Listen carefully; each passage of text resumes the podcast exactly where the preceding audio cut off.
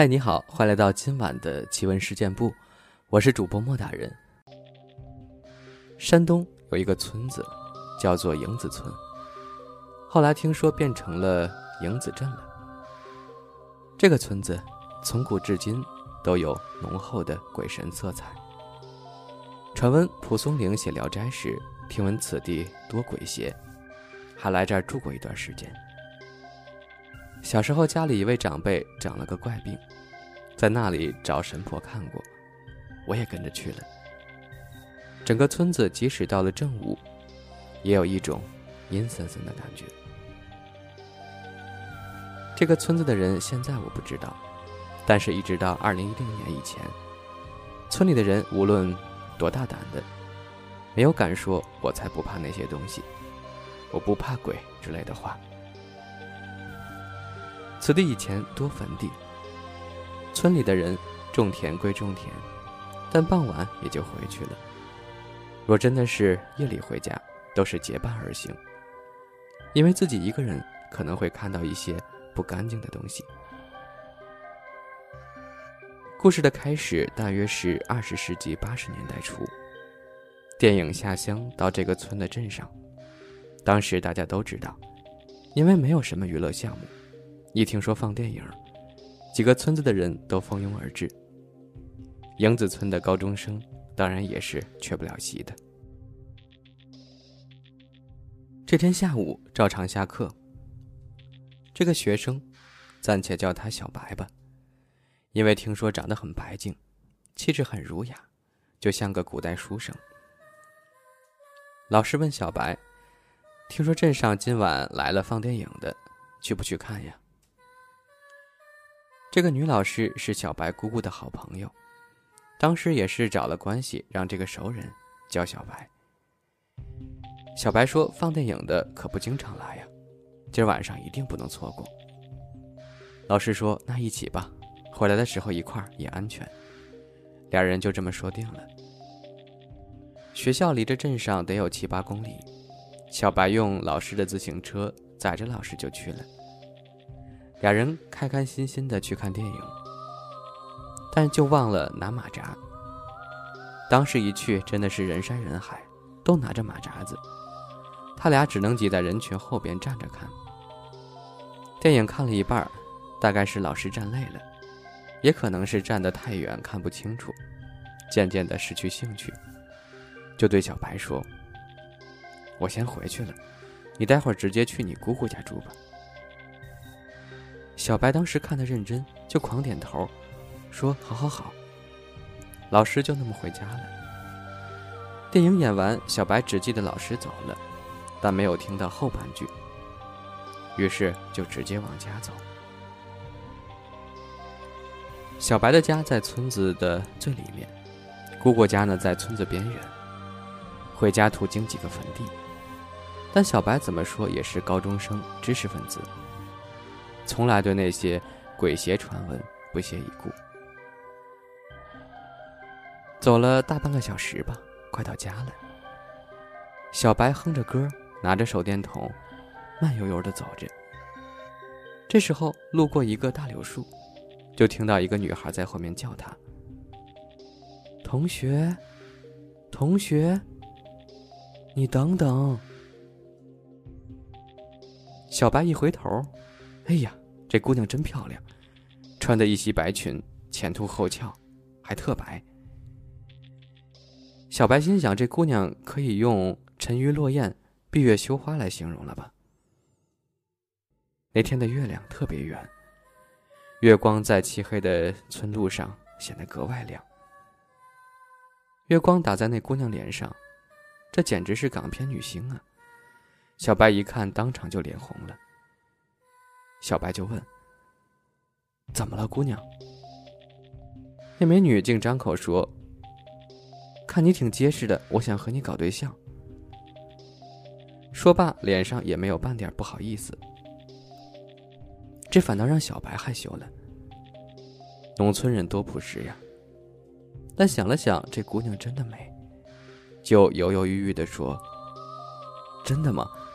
那好吧。”那姑娘掩嘴一笑，说现在都流行交换信物，那咱们也交换一下吧。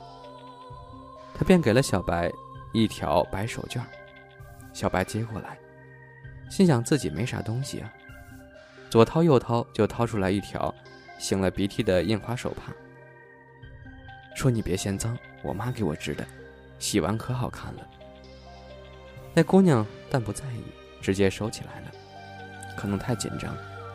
小白也没问姑娘的来历，就直接约好了明天见。回到家，小白开开心心的拿出白手绢看了又看。妈妈过来就只看到小白拿着草纸在那看，就问他：“你拿张纸在那看啥呢？”小白疑惑的说：“这白手绢啊。”又一看，一张草纸，上面还有转头印子。坟头纸。那时候农村人结婚早，和姑娘交换信物这事情，说了也就说了。小白妈妈听完，就只是冷汗流个不停。大柳树下埋的正是十几年前埋的一个芳龄女子，是远近闻名的村花，还没结婚就死了，听说是病死的。妈妈说：“你这是让他给缠上了，你得下去陪他。”说完就一直哭。小白却不屑。我给他手帕的时候，真真实实的能感受到他的存在，怎么可能是鬼呢？多鬼邪之地，自然有厉害的神婆。第二天，小白的妈妈就带着小白去看了。神婆说：“这姑娘啊，就认准他了。”就算与他讲也讲不通。小白妈妈立马急了，那可怎么办呀？神婆说办法也不是没有，就不知道来不来得及了。找一百个男人来家里，用大锅煮银杏叶，还有好几种野菜和豆腐、豆面一块煮，让这一百个男人喝下去，围着小白坐，这阳气能够。把他驱走了。小白的妈妈回去就抓紧照办，找一百个男人谈何容易？他在白天都去种田了，挨个的去地里叫，难免有些人有情绪。中午人来齐了，小白的妈妈用灶台支起大锅就在那儿煮。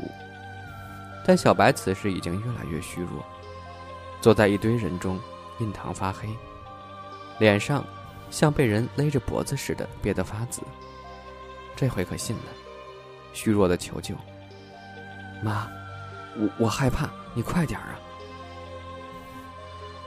小白的妈妈是边哭边煮。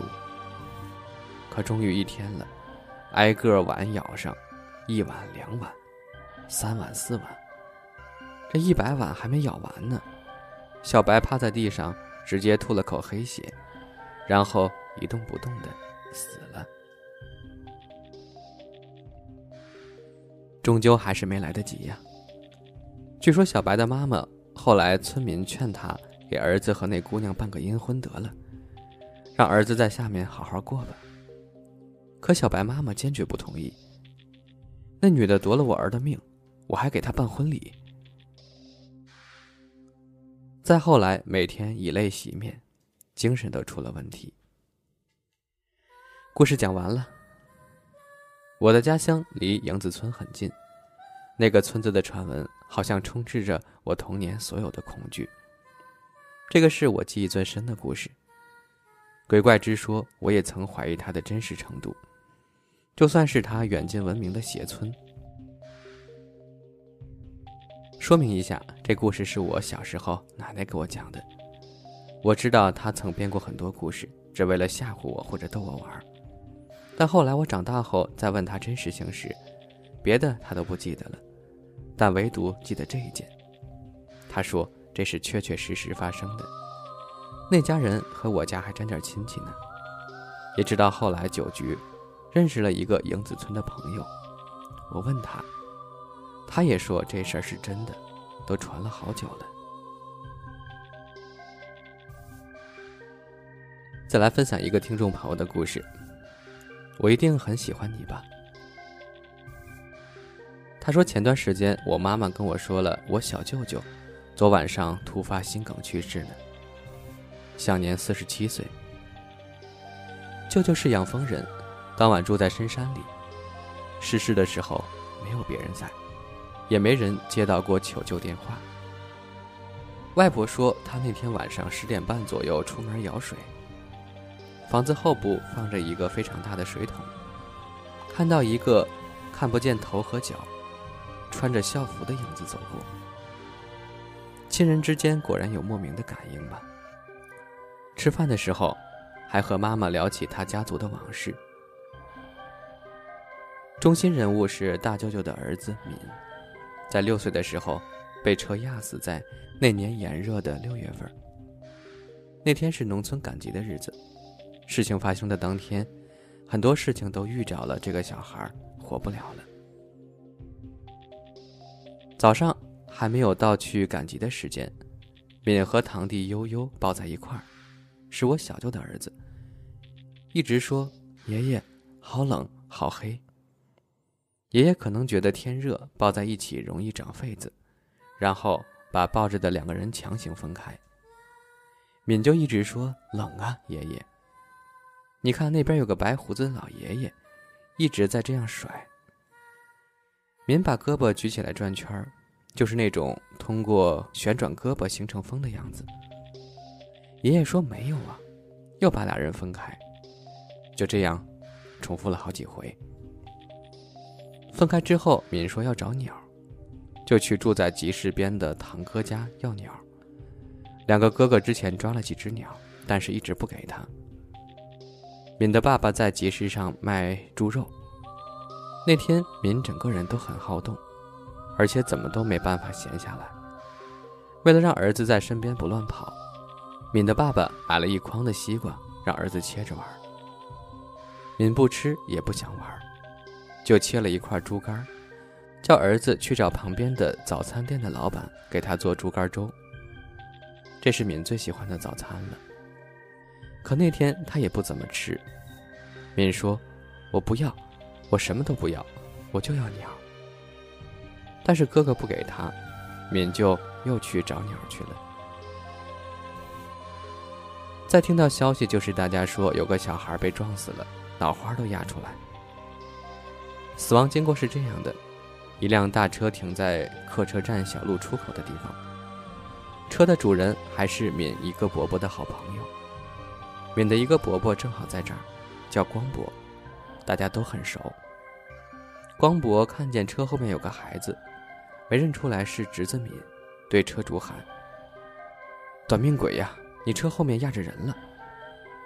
听说这时候敏是还没死的，车主人一听可能急了一下，车往后退了一点刚好压到孩子头上，直接把头给压爆了。消息很快传开，问是谁家的孩子。大舅舅去看了，但是没认出来，因为守着猪肉摊儿，摊位离出事儿地点又挺远的。敏的妈妈，我的大舅妈过来时，很远就认出来了，因为她认出了孩子的那双鞋。大舅妈当时哭得不行。